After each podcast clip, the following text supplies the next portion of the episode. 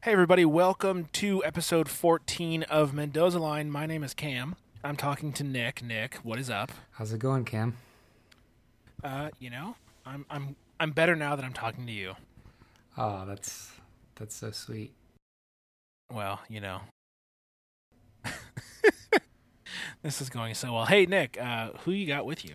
Yeah, we uh one of our most loyal and uh, biggest advocates of the Mendoza Line podcast uh, just wanted to be on the uh, the podcast so bad this week that he came all the way out from Indiana.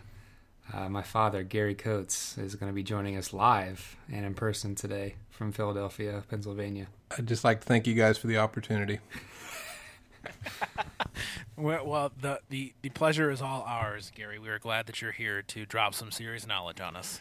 You guys do a good job. I mean, sometimes when I'm sitting and listening at home, I'll I'll hear something and I'll be like, "Oh, oh, I just wish I could, you know, let them, you know, let them know about that." But Drop uh, some knowledge. but uh, I will say, last week, you know, Nick covered that uh, that topic of Southpaw pretty well because uh, he pretty much said everything that I was going to call and tell him. So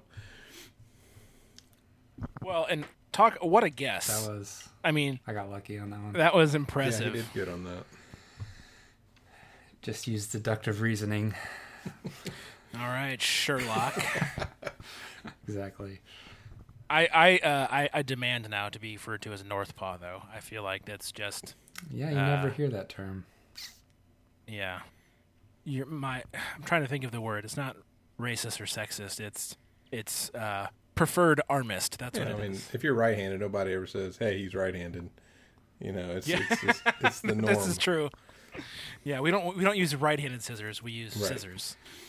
That's culture for you. You always got to point out what's what's not normal. Yeah, what's different? so those of us in the minority of being southpaws, um, we we have a hard life, especially in school. Nothing is really set up for us, from the desks Yeah. to the Well- notebooks. But I digress. Yes, you, you live in a in a right-handed man's world. Um, but so random story about being right or left-handed here just to you know start the show off on a very on-topic discussion. Uh, my sister, my youngest sister, who's actually visiting me this weekend, she drove out from Denver here to Kansas City. So yay for families and the holidays. Um, but when she was uh, four, she had a brain tumor, and her first meal after surgery, she picked up the fork with her left hand and started eating. And my dad asked her what she was doing, and she, you know, of course, being a four year old, gave him sass. I'm eating. My dad said, Well, why are you using your left hand? And she looked at him and said, Because I'm left handed. And my dad said, No, you're not. You're right handed. Yeah, Dad. I'm le- I've always been left handed. She had zero recollection of ever being right handed, even though she had been right handed for the first four years of her life. and so she came out of the surgery not knowing she was ever a righty and just assuming that yeah, I just left-handed. That's what I do. She's so still lefty. Yeah, and to this day she's 23 years old and she's still a lefty. That's an incredible story. I've never heard anything like it. So it was one of those head scratchers. We're like, what did they do while they were in there? Like, what else did they change about you? so yeah, super cool. Uh, really random, but uh, Nick, what should we talk about now that I've derailed the show? Um, we have a few news items uh, we could cover uh, before we dive into our main topic today. Uh, but we we had made mention last week about trade season uh, coming up. Yes, it's So we- exciting. there's a, f- I mean, we've had a few uh, more minor ones, but one of the bigger uh, ones uh, of this year was uh, this week. Uh, Fernando Rodney of the San Diego, well, formerly of the San Diego Padres, uh, was traded to the Marlins this past week for a uh, pitching prospect um, uh, from the Marlins. And from what I've gathered, the Marlins don't have the best farm system, but uh, everyone seemed to think that uh, of the few good players they have, he was one of those that was involved in this deal. So um, it's an interesting move, especially for the Marlins, um, not necessarily being in, uh, probably not really having a chance at the division, with the the Mets and Nationals probably being more or better teams, but uh, kind of following that Royals model of stacking up on big arms in the at the end of the bullpen. Rodney, despite his being pretty inconsistent the last few years. I think the last couple years he's been borderline. Um, yeah, not even usable, but he is. yeah, he's actually having a really good year up to this point. He, I think he's given up one earned one run all year, and that was like a. It, I think the ball hit the bag and bounced up, and that's the one. So he's he's having a really good year. So the Marlins kind of coming out of nowhere here, being aggressive and uh, trading for him. Um, so yeah, that'll be the first of uh, several this month that I'm sure we'll trade on. But be interesting to see. Uh, yeah, if that helps their spur and solidify their bullpen or whatnot. Um, another item: the Indians have kind of been on a impressive hot streak the past couple weeks. They had a 14 game winning streak snapped a couple days ago, but it started, I, I believe it started uh, game six of the NBA Finals, because of course the Cavs are in the NBA Finals. So riding the momentum of a Cavs championship, they didn't lose for basically two weeks after that, and now have patted a little bit of a lead in the Central. So if you remember, they the Indians were uh, a popular pick of mine when we were doing our predictions and uh, best uh, starters and bullpens edition. the Indians were on there, so that seems to one of the few things that I got right this year was that the Indians were going to be maybe better than expected. So yeah, I got to take this opportunity to pat myself on the back a little bit, especially since I picked Chris Archer to win the Cy Young, and he's been awful Not this year. doing so well. You know, you win some, you lose some. Well, no, because the Tigers are playing the Rays right now, and Archer did get ten strikeouts against the Tigers. The Tigers won it in the eighth, so I don't know if that was off of him or not, but got to give a little credit to too. he had one good game. Yeah, he did. So, um, one other thing, the international uh, signing period started uh, yesterday morning. So, so the way baseball has it set up, so we just had the the MLB draft was beginning of June, so that's basically for uh, U.S., Canadian, and Puerto Rican players, and then everybody else, pretty much in the current system, is kind of loped, uh, lumped into the international. And it's much. It's not a draft. It's basically uh, more of a free agent kind of feeding frenzy. So the basically you're eligible to sign when you turn 16. So a bunch of 16 year old kids signed for millions of dollars yesterday, and it's a really interesting system because uh, each team is it's similar to the draft in that you're allotted a certain amount of money to spend, but certain teams kind of blow by that allotment because there's really no penalty except for kind of that being taxed. So they play double. So, for instance, last year I think the Dodgers had like three million to spend, and um, they ended up spending around 96 million, including taxes. So, yeah, they're not really playing by the rules in that regard, and that's uh, they're already talking about the next CBA maybe implementing some sort of international draft because it's a huge competitive advantage for the large market teams who who have well, the money. If if if there's no penalty, right, it's just more money. taxes, then then it's not really against the rules to spend that money, right? Right. Um, they do. They're not allowed to if a team goes over their limit, they're not allowed to spend more than their more than like three hundred thousand dollars per player for the next two signing periods. But so yeah, I mean it's not like a Oh, egregious okay. breaking of rules, but they're the framework of what baseball put in place has just been kind of ignored by certain teams. So I think that'll be something that'll change. But um, I'm not sure what the Tigers did, but the Reds signed a Cuban shortstop named Alfredo Rodriguez, the next A Rod. I'm I'm sure. But um, yeah, they signed him to like seven million dollars, the highest signing bonus. Reports on him were that he was a really good defender, had some speed, but that he couldn't hit worth a lick. So, not too optimistic about that, but we'll see. I can't hit worth a lick. I'll gladly take seven million. Well, if you can play some defense and have some speed, then maybe you'll get signed. But I don't know. I be I think my skills would be more in line with Will Ferrell's from his uh, baseball special that he did. Did you ever watch that? oh, I never. Ferrell takes the field. Yeah, he plays every position, including third base coach. you ever see that? yeah, I saw that. That was uh, that was in spring training. Uh, was it last year? Yes, I believe he so. went around in helicopter by helicopter, I think, to different. Hmm He gets in a yelling match with Billy Bean. It's quite funny. Uh, I would love to know Gary's thoughts on this whole international signing uh, Well, scenario. I, I gotta, I gotta admit, I kind of snoozed off on that part of it. Um, I'm not as much into the international uh, signing um, part of it. That seems, I don't know, it's just a little bit beyond my reach. But what, what was your specific question, Cam? just more like in um, procedure. Like, is it is it weird to you that you can only draft? I think Nick said American, Canadian, Puerto Ricans, and everyone else is just kind of like bigger markets are going to have more money to throw around. I, I really, Yeah. Why the Yankees always land a Japanese pitcher, you know that sort of stuff. I think that whole, I love the fact that uh, Major League Baseball is truly an international sport. I think I don't think any other um, sport can quite boast that. I think the NBA is becoming more and more like along that lines, but not never to the, the the degree that Major League Baseball has been. And so, I do think it's fascinating um, the way that players are brought into the game in America. But um, yeah, lots changed. I know the Reds, you know, a few years ago signed Aroldis Chapman, and that you know kind of t- took everybody su- by surprise, and obviously turned out to be a really great pick um, for them. But I think there's kind of always been a lack of understanding, at least on my part, of how they get to that, you know, and how they're able to do that. So Right.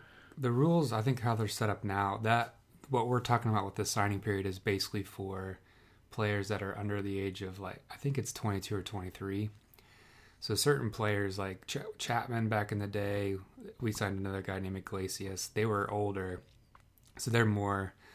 Well, I don't even know how it works, but basically they're they're declared free agents by the MLB after they go some through some sort of process. And with Cubans, it was they basically because of the embargo with the United States, they had to establish residency in another country. So it's this big long ordeal, really complicated. Um, there's a lot of crazy stories I know that have come out um, of certain players that and how they got over to certain countries, and you know it was dangerous back in the day of defecting and and whatnot. But I guess what's crazy is more along the lines of these are most of these kids are 16 years old, and they're you know they're coming from poverty most likely, and they're getting uh, paid millions of dollars. And you know, one reason why it probably isn't a bigger deal than it is is because it's it's basically buying a lottery ticket with a lot of these kids. Like you just have no idea when they're 16 what they're gonna project to when they're you know you know most of them aren't gonna make the majors and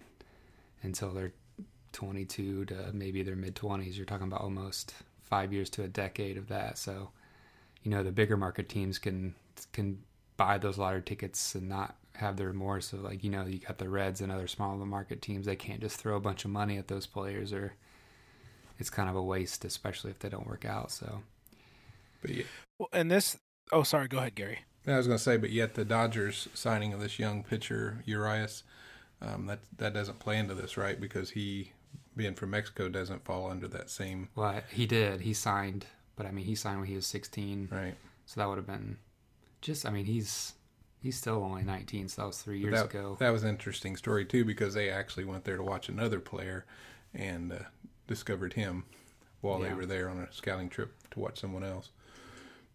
Right. And I mean, it's, you have certain players, I, I know others that have become really big time prospects that were signed for, you know, 10 to 50,000, much on the lower end of the scale where, so you just don't know. It, it's where teams have to be good at scouting. And I was reading an article because there's a lot of pushback to why the Reds are spending that money, amount of money on a guy that this, this guy's actually a little bit older. He's 22, but, and he can't hit, but they um you know they scout they were saying how you got to really like scout these guys well because you yeah, like these risks they're risks and you got to know what you're doing and I mean they when they they signed Chapman and Iglesias when no one else did and gave them more money so you got to I guess in my situation I got to trust that they know what they're doing because those two players turned out to yeah have a lot of talent and you know they probably paid them thinking that they would be starting pitchers that'd be more valuable, but they didn't.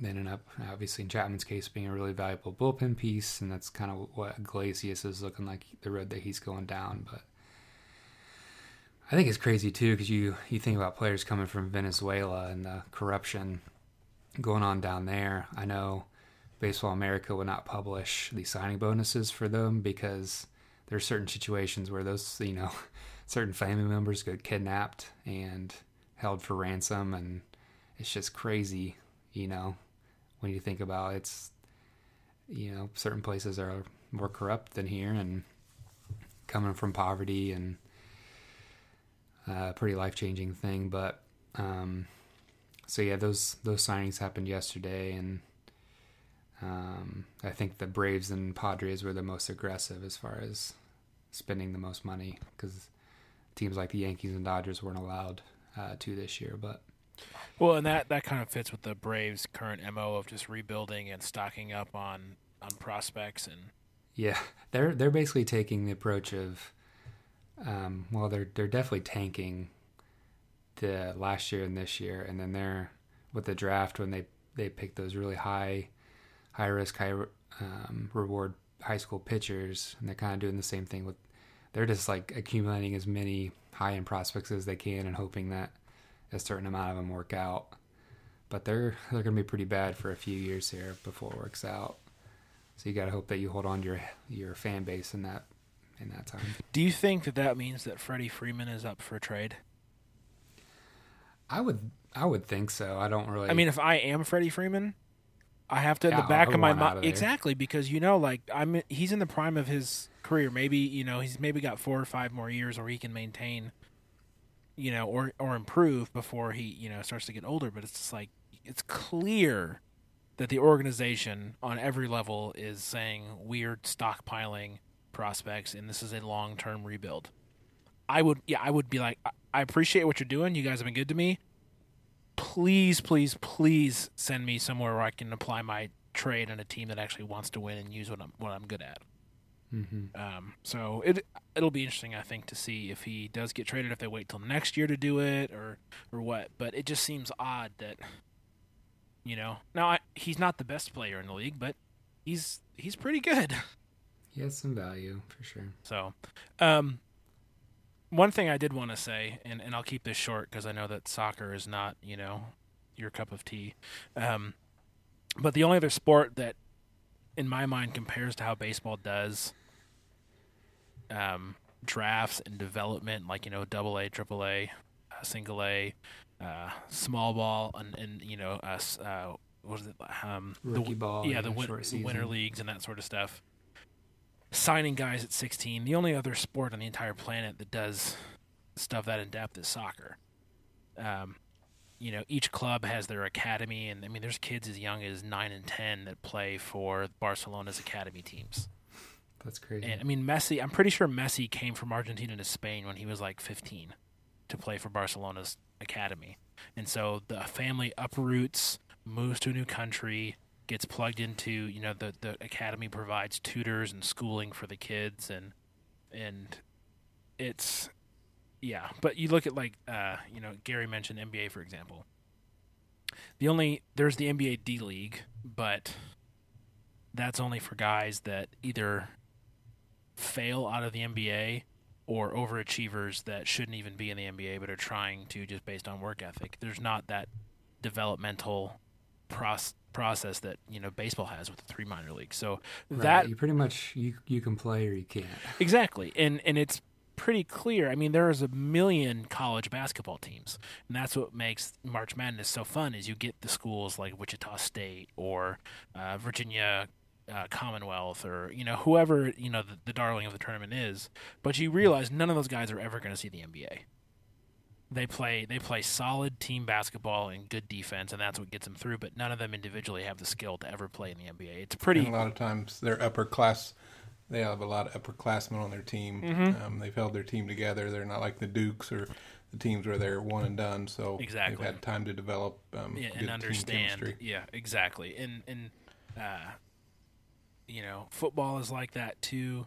Um, so I, this this aspect of baseball is something that um, intrigued me because you know you, you mentioned lottery ticket, which is totally true. Because I mean, just look at our own lives when we were 16, and what we were good at, and what we were interested in, and what skills we possessed. To you know, fast forward now, how much different are we? How much better are we at certain things? And I mean, when you think about it, people totally like they're your gro- like your growth is not even close to being done when you're 16. So it's it's a lot of it is projection and um, yeah, current athleticism, and you'd hope that they don't stop growing or grow too much or or whatever. But yeah, 16 is is so young when you think about it. Yeah, it just that that whole process just fascinates me, and and they're doing it with 16 year olds from all over the world. Not it's not like you know the Tigers are focusing on 16 year olds in Michigan. so right. Anyways, there's a there's a big baseball game tonight. Apparently, what's that all about? Yeah, there's a game tonight. Actually, I remember looking at the schedule and I'm like, why are the Braves and Marlins playing on Sunday Night Baseball? That seems really out of place, but they've had this scheduled for a while now, but they're playing a game in Fort Bragg in North Carolina. It's a big military base, and it's actually the first um, Major League Baseball game ever in North Carolina. And they're playing it in front of like 12,500 uh, servicemen and women on a field that was produced from scratch. Yeah, they just built it this year. Field of Dreams. Kind of, yeah, in a sense. And then so, I think MLB's going to donate it. You know, obviously they're just going to turn it over to the. Um, yeah, it's actually on the base. Yeah, so they're going to donate it to the. Um, to the military. Military. So yeah, it's a pretty cool way to um, bring or to give back to the those people, obviously that are serving. Um, it's a good time of year, obviously, the day before Fourth of July, but just completely uh, unique and new thing that uh, just this sort of thing just never happens. Besides, sometimes at the beginning of the year, certain teams will play over in Japan or um, Australia, Australia, but not nothing like this where it's in the middle of the uh, middle of the because I mean, they've been playing a series out in Atlanta, so they must have just moved up to North Carolina today, and then they'll go on after that. But well, and I think it's really cool that they built the stadium specifically for one game, which just seems like a ridiculous use of money. But, uh, but so it's it's this is not about making money so much uh, like the NHL Winter Classic game where they put a rink in a baseball stadium or a football stadium, or the uh, all the soccer tours that happen before the season where they go to Japan and Thailand and, and they get all of the, the money, or when all the European teams come over to America for the, the pre the preseason tours, where it's it's all about marketing and making more money. Uh, this seems to me like you don't build a stadium because you want to make money. Like this is a we want to do something. Certainly, it's a good PR move for sure.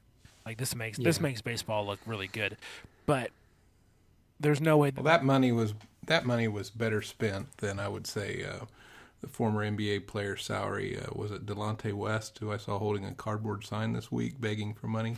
Are you um, kidding um, so, me? So I contend that maybe that was a bigger waste of um, money. oh my god! Donating the stadium to the yeah. U.S. military. Yeah, no, and, and and baseball clearly has the money to, to do what it wants, but the fact that they chose to do something like this over, like the NFL playing in London, that's a total money move. That's yes. not. Yes, that's, you're right. You know, so this to me is just like it further um, it enhances the brand. Well, which... it does for sure. But this, to me, it, it, it kind of ex- extends that baseball as the the American pastime. It's the the good guys. It's you know, whereas yeah, you get those patriotic warms and fuzzies. Exactly, going. and I just it, it fits baseball. Like baseball is, you know, the American pastime. It is what you know a dad teaches his son how to throw and how to catch and how to hit, and it just hits all of those. Like you said, warm and fuzzies, just good. Like, all right, at least one sports league's not corrupt. Wink, wink. You know, so it's just a good move. The, yeah, it's one of the best sports in my opinion. And nothing goes back further in American history than baseball. So it's very fit, very fitting that they would choose to do this. Definitely. All right, I think it's time that we hit our main topic, unless, of course, the two Coates gentlemen have anything else they want to add. No, let's go for it. All right, uh, main topic is lots of mini topics. So well, there we go. Uh, we Nick decided that this week's main topic would be a random thought thread, which you know I applaud. So, Nick, what's our first random thought? So yeah, we'll uh, we got some different uh, topics, especially having my dad here. I, he's got opinions, and we have conversations about certain things. So um, I, I just thought this would be a good format um, to kind of yeah discuss a few things. We'll see where it goes, but uh, the first one we are basically at the half point of the season um, uh, as we stand. So maybe we all can kind of talk through maybe some surprises so far, um, things that have really stood out to us in uh, the first half of the baseball season. So, I don't know. Does anyone have anything pressing? Well, one of the one of the things I thought about goes back to your very first news topic of the evening about the Mar- Miami Marlins and their recent trade for Fernando Rodney, and I got to thinking about how how many times I've underestimated the Miami Marlins or Florida Marlins. And um, about the time I think I have that organization figured out, um, I realized that I don't. And it was just a few years ago that they had Hanley Ramirez and Logan Morrison and a young Giancarlo, a young Mike Stanton at the time, Jose Reyes, Jose Reyes. I mean, they had a they had a team that they tore down. You Mark know, Buehrle was on the team. and they yes they le- they left Stanton there, but you know I thought okay you know complete rebuild job. A lot of fans were mad uh, about the new stadium. Felt like they had been misled by ownership. Um, just things didn't have a very good feel t- to it down there, you know. And then and then going back to last year, they hired a manager that had never managed before. He was out of the front office. Contra- controversial move. You think does anybody really know what they're doing in this organization? Then along comes Dee Gordon, and he's just lights out, right? And now you got Dan, Don Mattingly as the, the manager, and Barry Bonds as the hitting coach, and Mike Stanton's going into a slump, and all these things are happening. And then the suspension of of Dee Gordon, and you're just thinking they're done. And then here come the Miami Marlins; they're still relevant, and it, that is my biggest surprise so far in this season. Is you know I I can't figure this organization out. Yeah, they're weird. They they um they just do some random things sometimes. They make they made a few trades where they basically I was trying to think who it was. They traded um at last year's deadline they traded a couple people and it basically got like nothing back. Um it was basically a total salary shedding move. So but yet though they gave Giancarlo Stanton like one of the biggest contracts in American sports history. Um, so yeah, they they are not a traditional organization whatsoever, and they've won two World Series in the last sixteen years, which is crazy.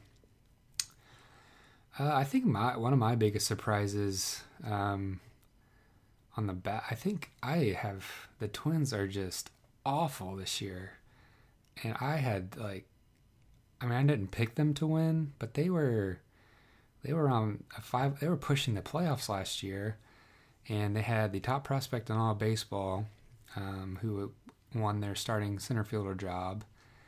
And they, I mean, their their rotation had some big names, but it wasn't like um, they had a bunch of nobodies or whatever. But they are uh, just awful. They are obviously they're the worst team in the league right now. And I don't I mean I'm I guess I'm not like completely like this is out of blue, but I'm I'm definitely surprised uh, that they're as bad as they are. The Angels are pretty bad too. And the Angels, yeah, they and you got the best best player in the whole league.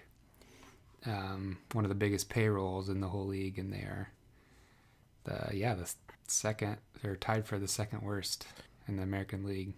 Yeah, and I th- Yeah, I think your ahead. point there that they have the that just enormous payroll, and they're that bad. Like that. Yeah, which I mean, that's another organization. Is like you know And what are they doing? They I mean they paid Josh Hamilton, you know that huge contract. He was there for what like a year or two, and they basically just said get out of here, and they're still you know they have to pay that massive amount of money and. There, I can, I don't know if I can name after Garrett Richards, who got hurt and out for the year. I don't know if I can name too many other their starting pitchers. And apparently, Scioscia's untouchable because Yeah. no matter what's happening, and even going back to last year, he had he was at war with the with the GM and over sabermetrics, applying Yeah. sabermetrics, and uh, of course he won, and that guy moved on. They still got Pujols there. Kole Calhoun's a good player. Oh, they made that big trade for Andrelton Simmons. Yeah, but uh, what's depressing about the Angels is they have by far the worst farm system in the whole league. So not only are they terrible, but there is not really any reinforcements on their way. So you gotta kind of feel bad for Mike Trout a little bit, but he's also he signed that big contract recently, so financially he's being taken care of. Uh, all right. So my biggest surprise, and this I think is going to speak more to my ignorance than to the actual reality of the situation. But the Texas Rangers are 52 and 31. They are far better than I anticipated. And I know Nick eh, early on in, in one of our early episodes tried to, you know, tell me that they don't stink anymore. I tried to tell you. I know you did. I know you did. But like, you know, they they have one more win than the Cubs and one more loss than the Cubs. So technically, the Cubs have a better record by 0.003 percent. But still, they have the best record in the American League, and and arguably the best farm system. I read yesterday that I think a scout said they had like 17 legit prospects. So look for them. They're going to make a move and um, get some, get one or two really good pieces to add. I, I would see a, a, pretty good starting pitcher going there, similar to Cole Hamels last year. But yeah, they're only going to get better too as the year goes out. And they're, I mean, they've got that's even with Prince Fielder really struggling at the beginning of the year, and they've got the top prospect on baseball two years ago, Jurickson Profar, and he can't even find the field right now. It's kind of crazy. And Banister is a good manager. He's a good leader of that team. Yeah, didn't he win Manager of the Year last year? I think he did. But he, I think he, yeah, last year was his first year, right? Yeah, he just sets a tone. I mean, he sets a tone for that team, and he's tough minded, and they're they're following suit. Yeah, so I just uh, that that is a mea culpa. I had no idea they were going to be this good, and because honestly, we thought between I think Nick and I that he obviously had a higher uh, higher esteem for the Rangers than I did, but we both thought the Astros were the team to beat yeah. in that division, yeah. and they have come back very very strongly from their awful start, but they're still feeling the effects of their awful start. I mean, they're they're four games above 500 now, um, but you know, kudos to the Rangers for for making me, uh, you know, eat crow. And when you think about the way they lost last year um, in the playoffs, it was just such a such a painful uh, way to lose a baseball game, and that big comeback with the bat flip and everything, and and you know to keep that team together and and to come back stronger than ever this year. You know that you you just you don't do that without you know a good a good leader. All right. Well, since we're talking about managers, I feel like that should be our next discussion here. We're going to jump down the line. I'm making that executive decision, gentlemen.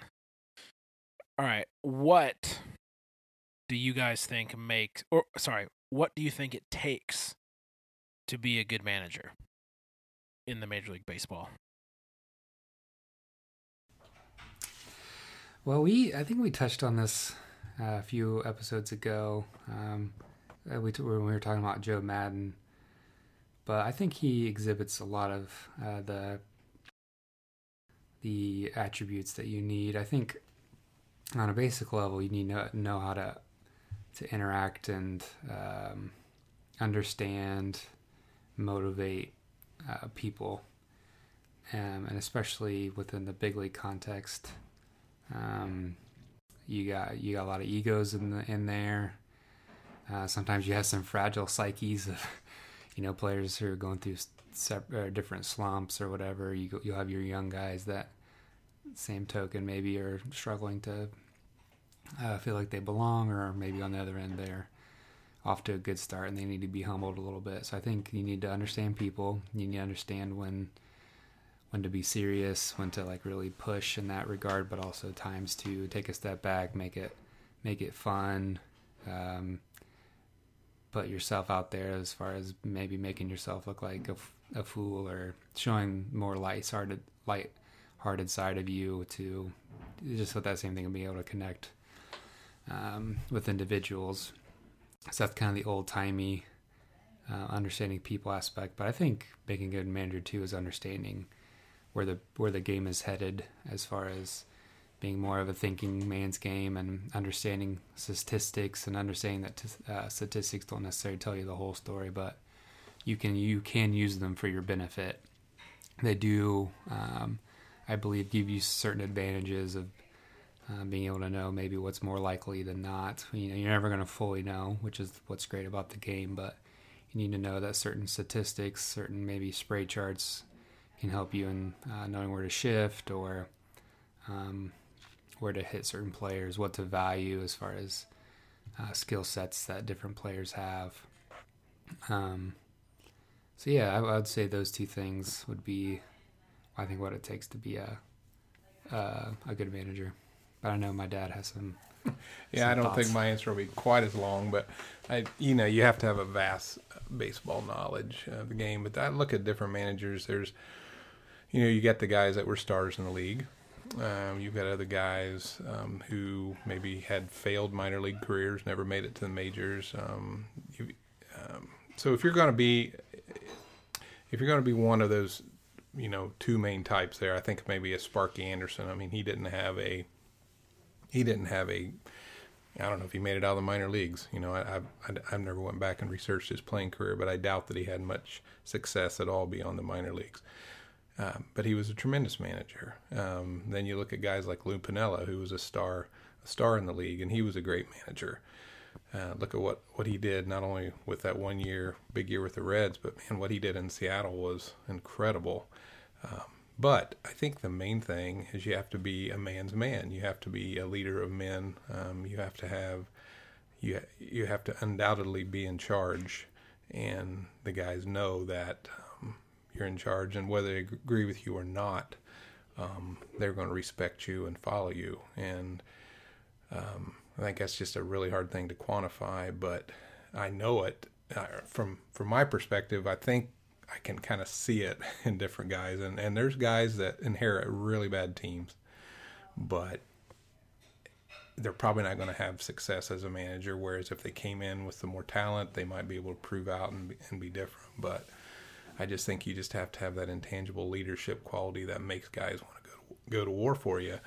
And um, and I know that's kind of a hard thing to quantify, but uh, there's a lot of guys as I look down through the list that have been able to do that. And and I do I do think um, if you're going to be a former a former player, I think a catcher's a good position to come from if you're going to be a good manager. Bochy's a good example of that. I mean, there's just so much that you control in the game, uh, being a a catcher and so much that you understand about the game uh, just from years of experience.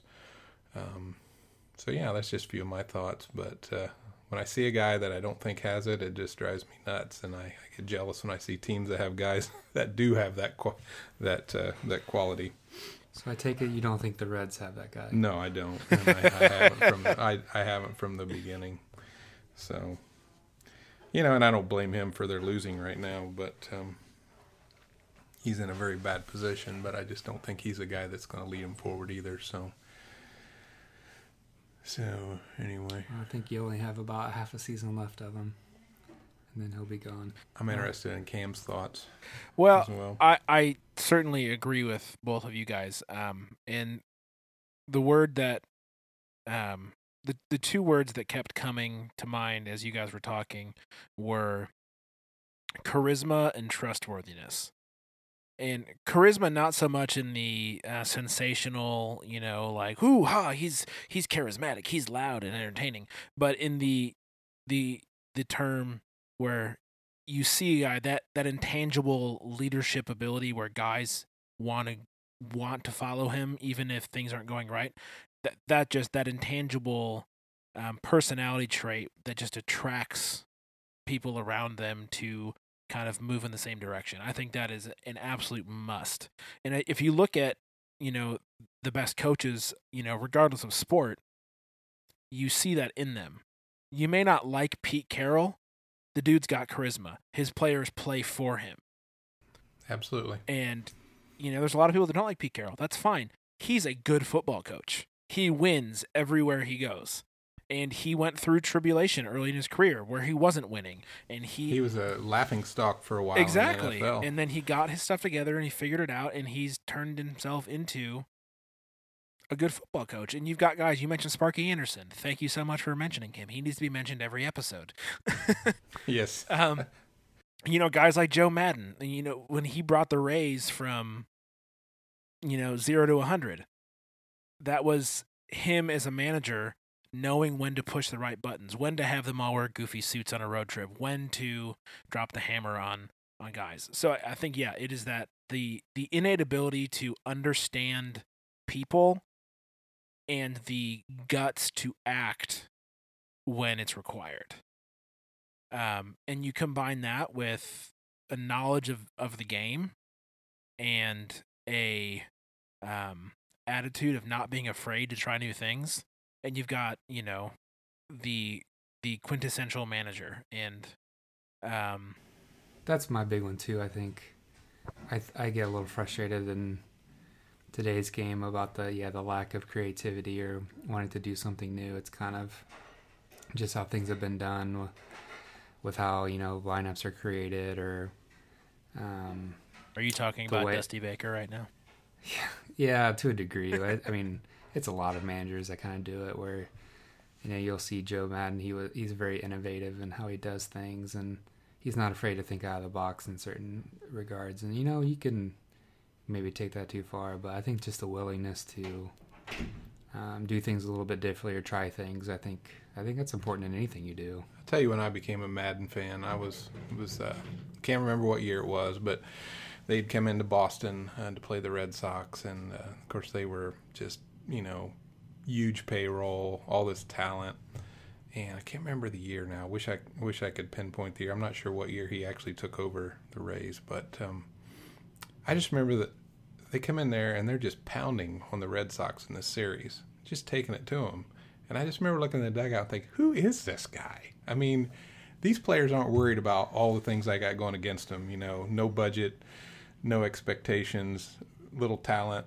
And this guy's got them believing that they can beat anybody. And they did. I mean, they were just taking it to the Red Sox. And it was just so impressive. And I'm just, from that, from that moment on, I was just a fan of his, followed his career. He's just got it. I mean, he's just got that intangible.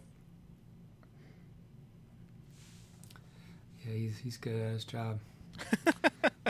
Well, and just just think of all of the current managers that you know are in or around baseball. What other guy would you pick to potentially lead the Cubs to their World Series victory? Yeah, I, I know when they hired him, I just thought, oh, Exactly. Here it goes. They're Here we they're go. finally going to pull it off. And here we go. and I think that, and even if they don't win the World Series with him as the manager, he has, I think, been. Uh, how do I want to say this?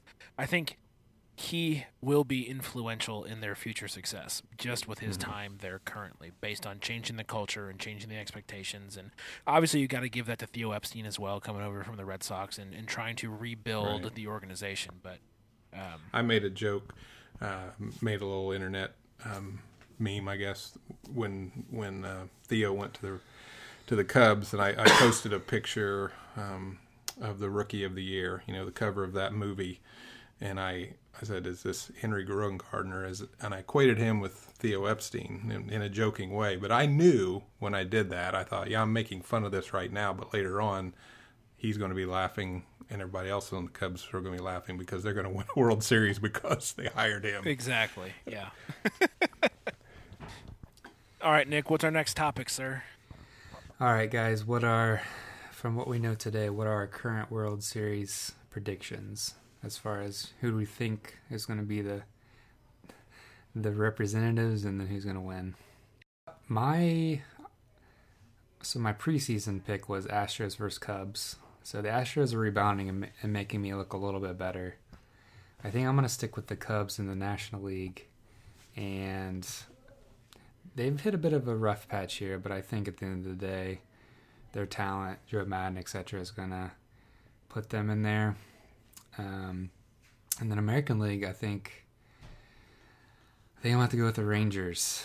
and not to be the guy that takes the two best team, but I think with the with the talent they have, especially if they add another frontline starting pitcher to go with um, Hamels, and then they got Darvish coming back soon from injury. They uh, they could be a tough out, and that that would be a pretty good World Series. And I think I'll still I'll I'll stay with the Cubs to win it all. Well, I hadn't really expected to talk on this topic, but uh, I tell you, I I think that the Blue Jays and the Rangers are headed for a rematch That in, would be a lot in, in the pennant.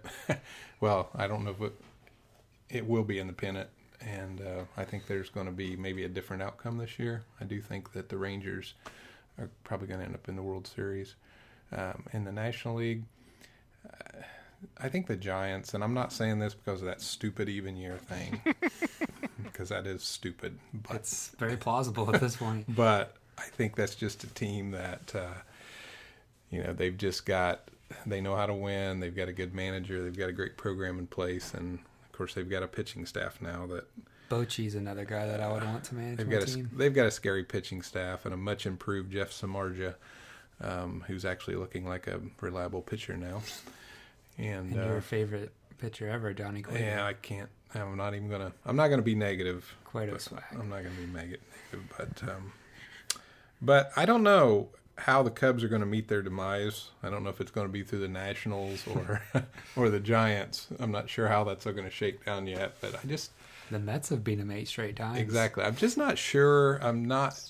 I'm not saying this to you know to be hateful to the Cubs, but I just don't see see them in the World Series. Maybe I'm wrong, but I won't be surprised if Maddon takes them there. But I'm just not. I'm not so sure. There's some other really good teams there in the National League as well. So Yeah, as I'm, you know, look, looking over this, there seems to be, and this just might be my um, my bias that all American League teams besides the Tigers are garbage, which I realize is, you know, illogical in every possible opportunity or uh, uh, situation. But um, yeah, with the Nationals, the Cubs, the Giants, um, even the Mets, like there's there's good teams in the National League, and I think that that playoff race is going to be good. I think ultimately I'm going to have to stick with the Cubs just because that's what I did at the beginning of the year.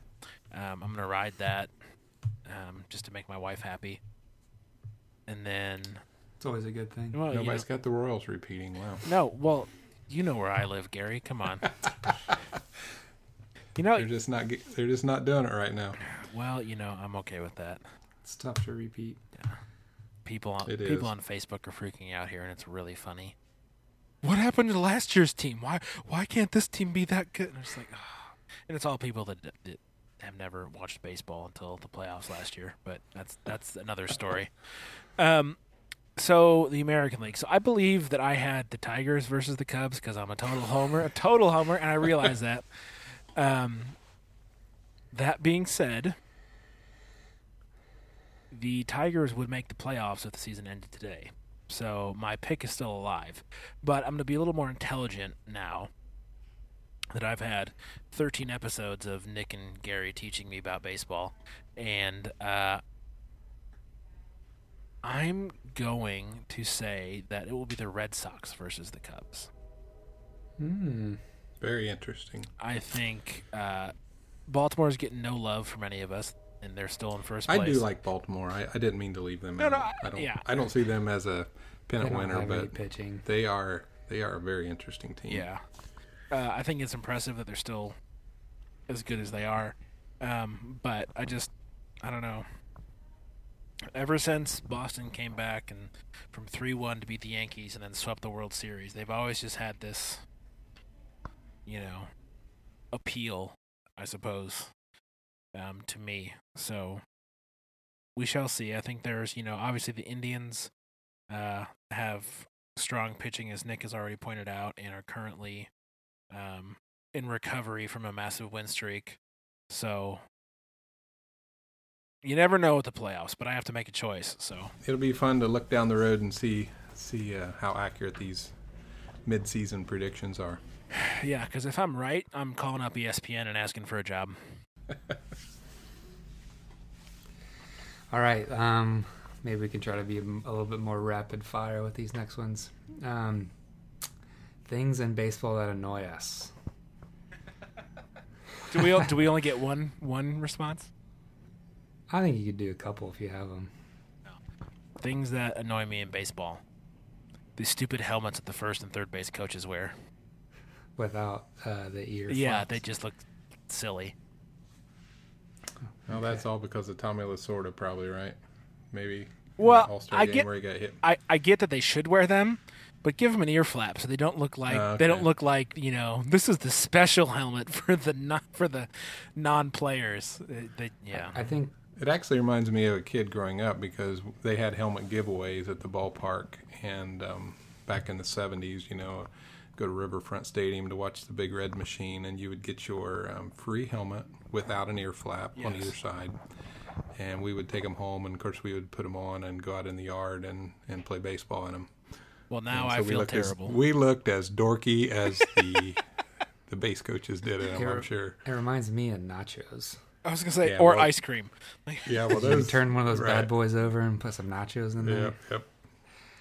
Um, I think this one is just this is like my number one thing that annoys me in all baseball: the Cardinal way, or the best fans in baseball, which is uh, self uh, given by Cardinals fans, but it just oh, they're just it's so like what's the I don't even know what word I'm looking for, but they're just they have this high view of themselves and the way they do things and they think they're above all scrutiny and they think they're entitled to winning the division every single year.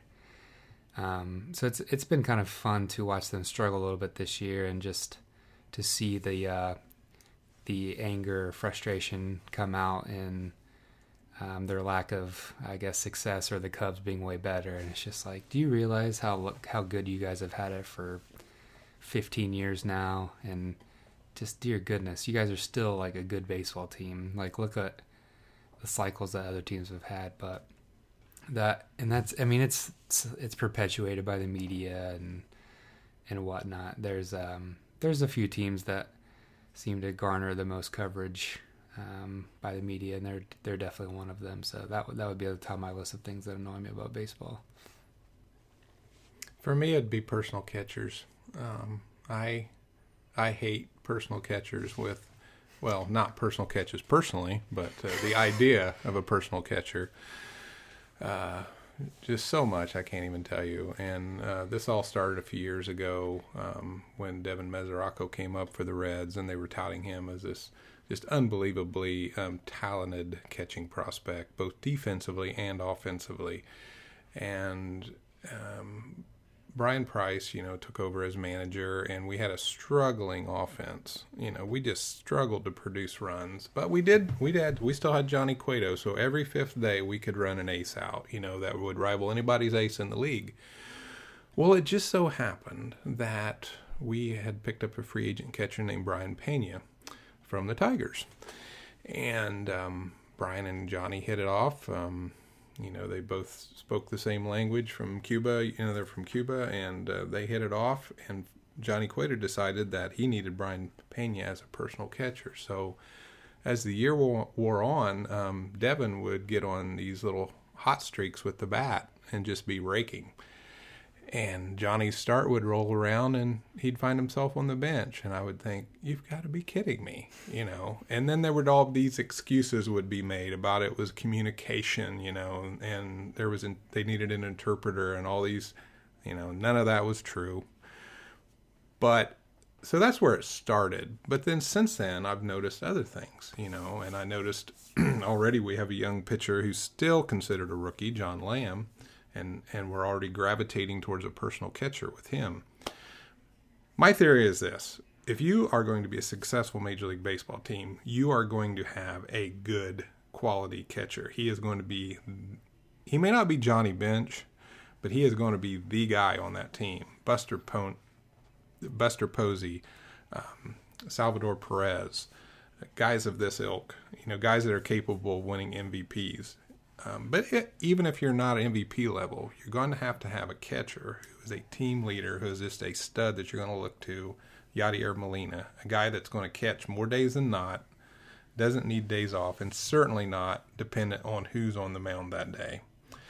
And so Bryan Price even made a quote where he came out and said to reporters, If you're asking me if I'm selecting um, run uh, prevention over run scoring, then, then the answer to that is yes, I am.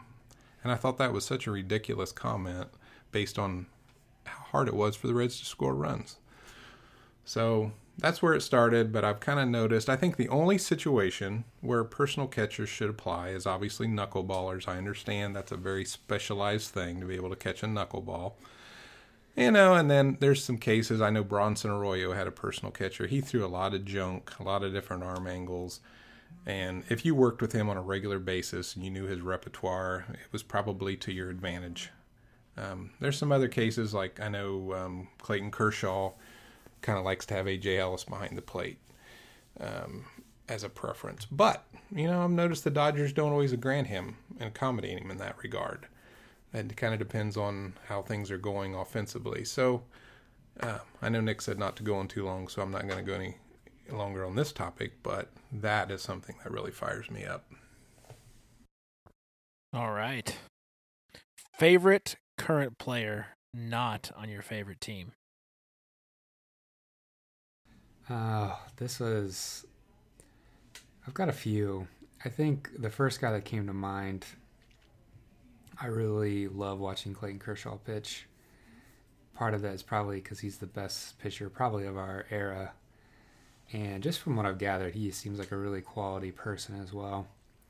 Um, so I think that coupled with because I have MLB TV, so I can kind of uh, watch different broadcasts if I want. And I love watching Kershaw pitch and listening to Vince Scully uh, cover that. That is just like, if I wasn't a Reds fan, that would be that would be so much um, so much fun to. I mean, even being a Reds fan, it's I appreciate the the legend of Vince Scully, but also how good Kershaw is. I, I Kershaw and I, I mean Posey, even though he's killed us in the past he I recognize him as just being so vitally important and so good as a catcher, but also a really good offensive catcher as well.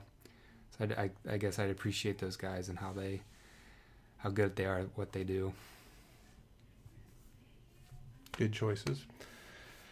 I think for me, um, I really enjoy watching Jose Altuve play. Uh, there's just something about that guy. He's just um, whether it's defensively, offensively. He is just so much fun to watch play.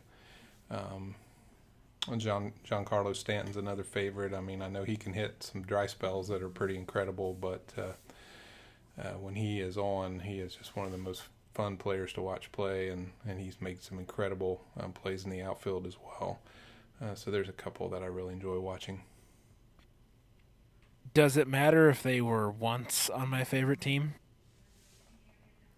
Uh, but have not been no. for a while. No. okay, if that's fine, then I choose Curtis Granderson because he's a ton of fun to watch and he's a good guy. And I remember when he was on the Tigers, he um, you know, just very active in the community. Um, just seems like a stand-up guy. And my uncle runs a um, well, Nick, you'll know this. Obviously, you were you were his intern.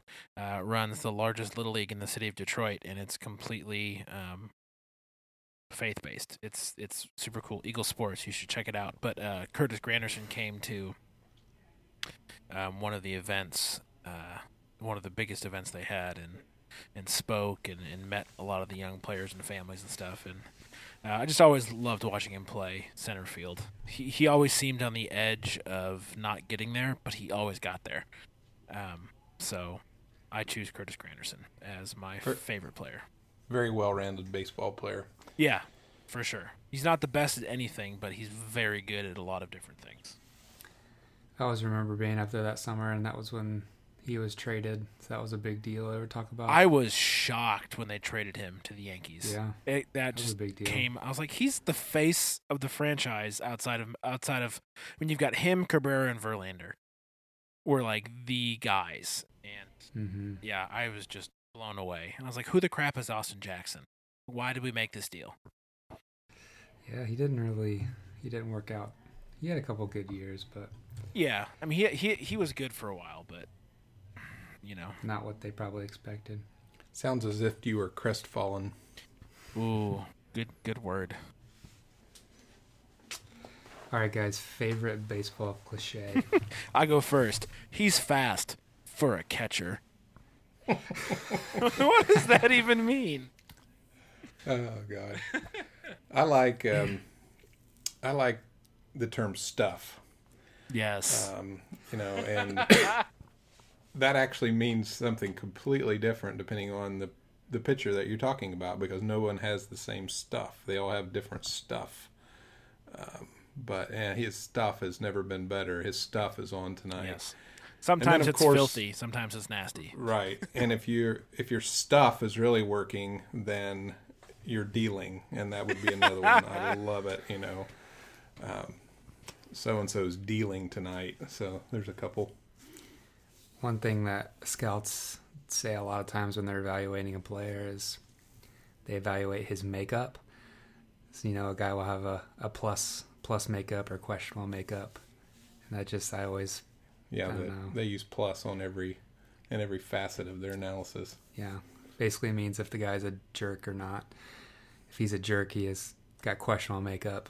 But if he, you know, he's a gamer, that's another one I guess. Gamer. Um, He's a baseball playing Jesse. That- I I can't remember who to attribute that to, but I heard that once. Some man, form, some former major league manager commented about a player and just said that guy is a baseball playing Jesse. I don't even know what that means. I don't either, but I love it. the unwritten rules is another good one. Yeah, Somewhere. don't step on the pitcher's mound if you're not the pitcher. Somewhere those ri- those rules are written, or else how do we know what they are? Very ironic. But yeah, those are some good ones. Um, next one: most overrated and underrated player today. What do you guys think? This is the tough one. One thing I, the first player I underrated is a little bit tough, just because that can be very subjective. I don't know if he's underrated. Maybe he's not. I I think Buster Posey just without him, there's no way the Giants win three World Series. In, Agreed. In five years.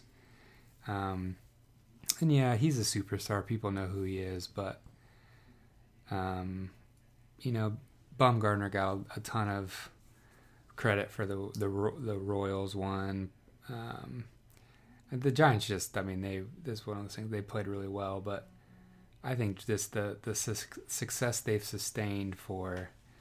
They've never had teams that I was just blown away by of being like these are just dominant teams. They just they took a bunch of guys that I mean, you look at their infield now. They got Matt Duffy, uh, Brandon Crawford, Joe Panik, and Brandon Belt. Like most major league teams, you would say have just as much or more talent in the infield.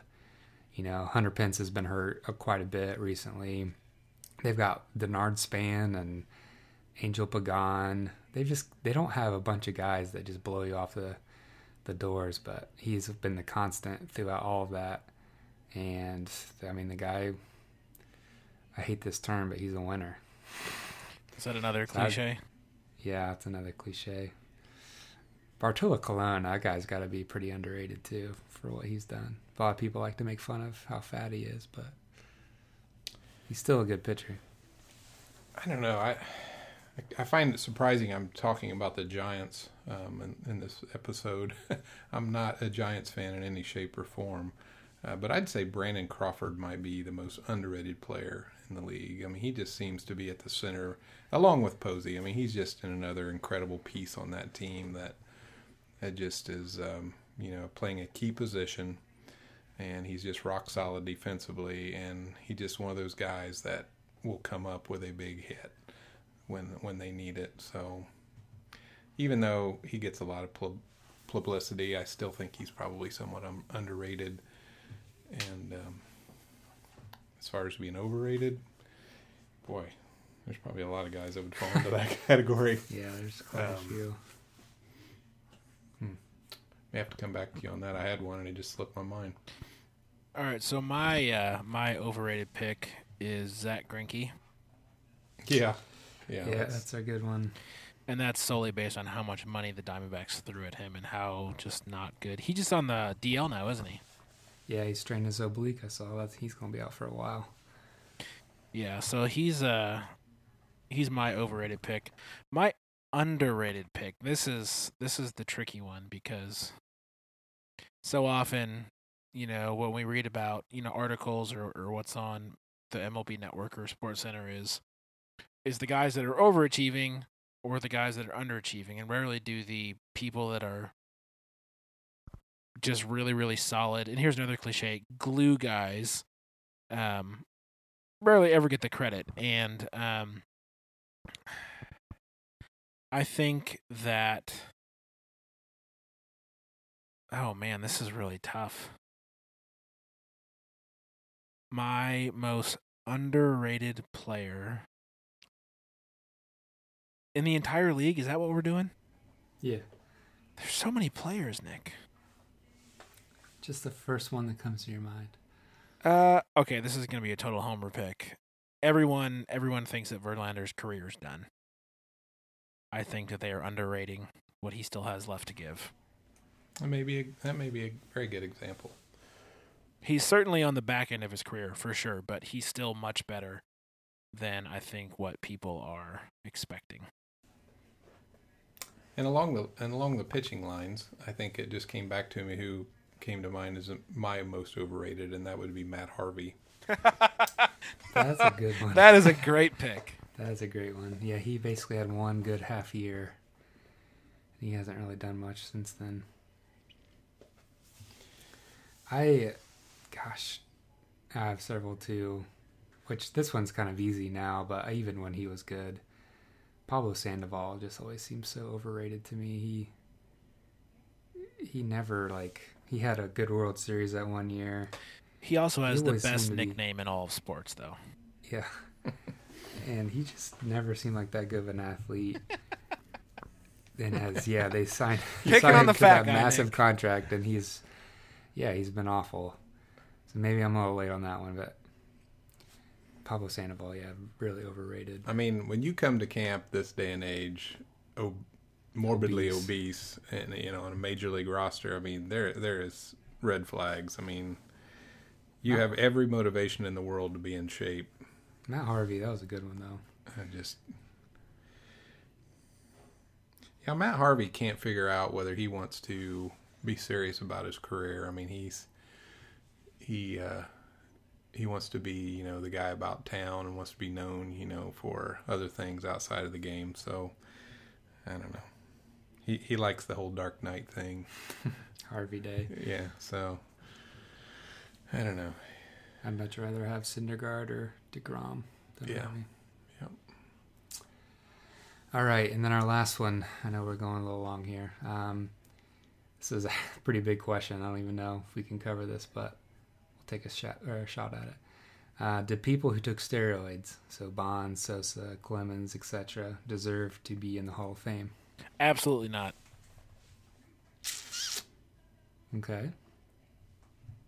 I tend to agree. I just don't know how you draw the line on who you know who who did and who didn't do it. I mean, how do you do? You have to have some kind of um, More the people that have tested positive in the past. yeah, I guess yeah. But there's going to be a lot of people that will get in that um, did the same things but didn't get caught. So I guess, but No, and I think you're absolutely right about that for sure. Uh, but I think I you, you're only you're only you know uh, binary. There is did you get caught or did you not?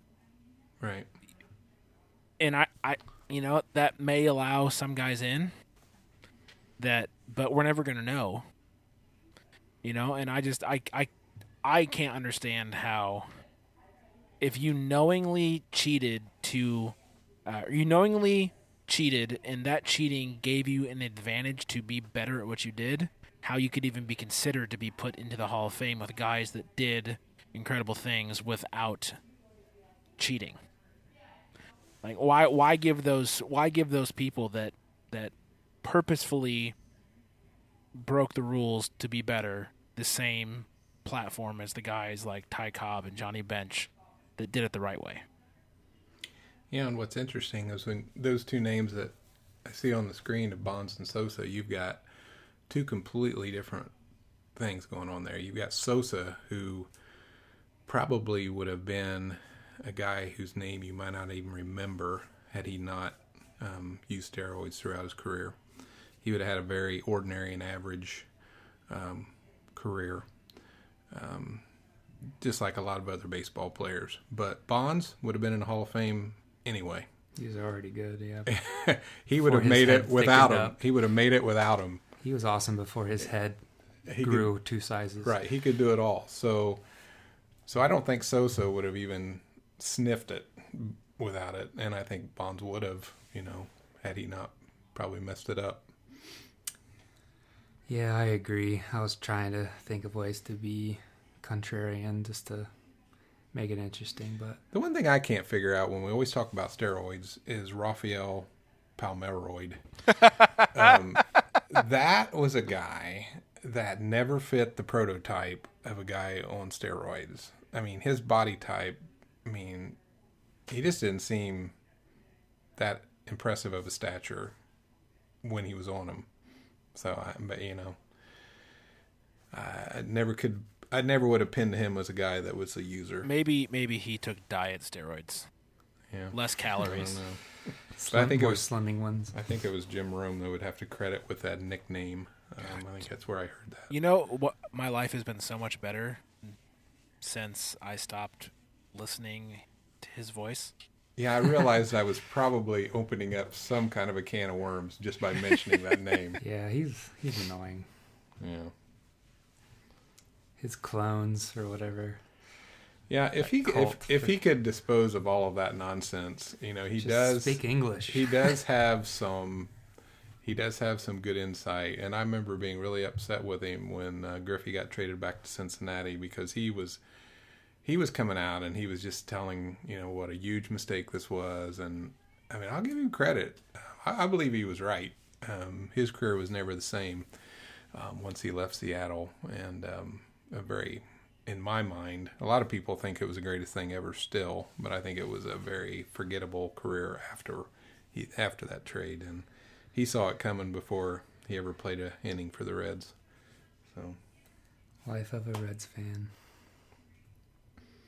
Sad violin. but I believe what I've learned from the show tonight uh, is Sparky Anderson is the tie that binds Cam and the coaches together. Yes. because we both He'll always be a red though. we both have our claim to Sparky Anderson. he won a World Series for both of us. Indeed, That's pretty cool. both before I was born. Sad day. Eh, it still counts. I'm not saying it doesn't count. I'm just saying that yeah, you didn't get to experience it. Exactly. All right. Well, I think that brings us to the end of episode 14 of Mendoza Line. Do you agree, gentlemen? Yeah, unless you want to add. No, I think it's a wrap. It's been really it's been really fun. I've enjoyed it. Yeah. No. We. Uh, I. I will speak for Nick here. Uh, we are both super glad that you were able to join us for the show live, Gary. This was super cool. Uh, really happy Just unexpected. Enjoyed it. for sure. Nicholas, Cameron. same same time next week. Sounds good. All right. Uh, end of the first half next week into the All Star game. Kind of crazy. Yes, and next week's episode will be totally dedicated to dissecting the aesthetics of the All Star jerseys. And how how wrong the All Star teams were. Exactly. And how- compared to ours. All right. Well, we'll be back next week with episode 15. See you later. Bye.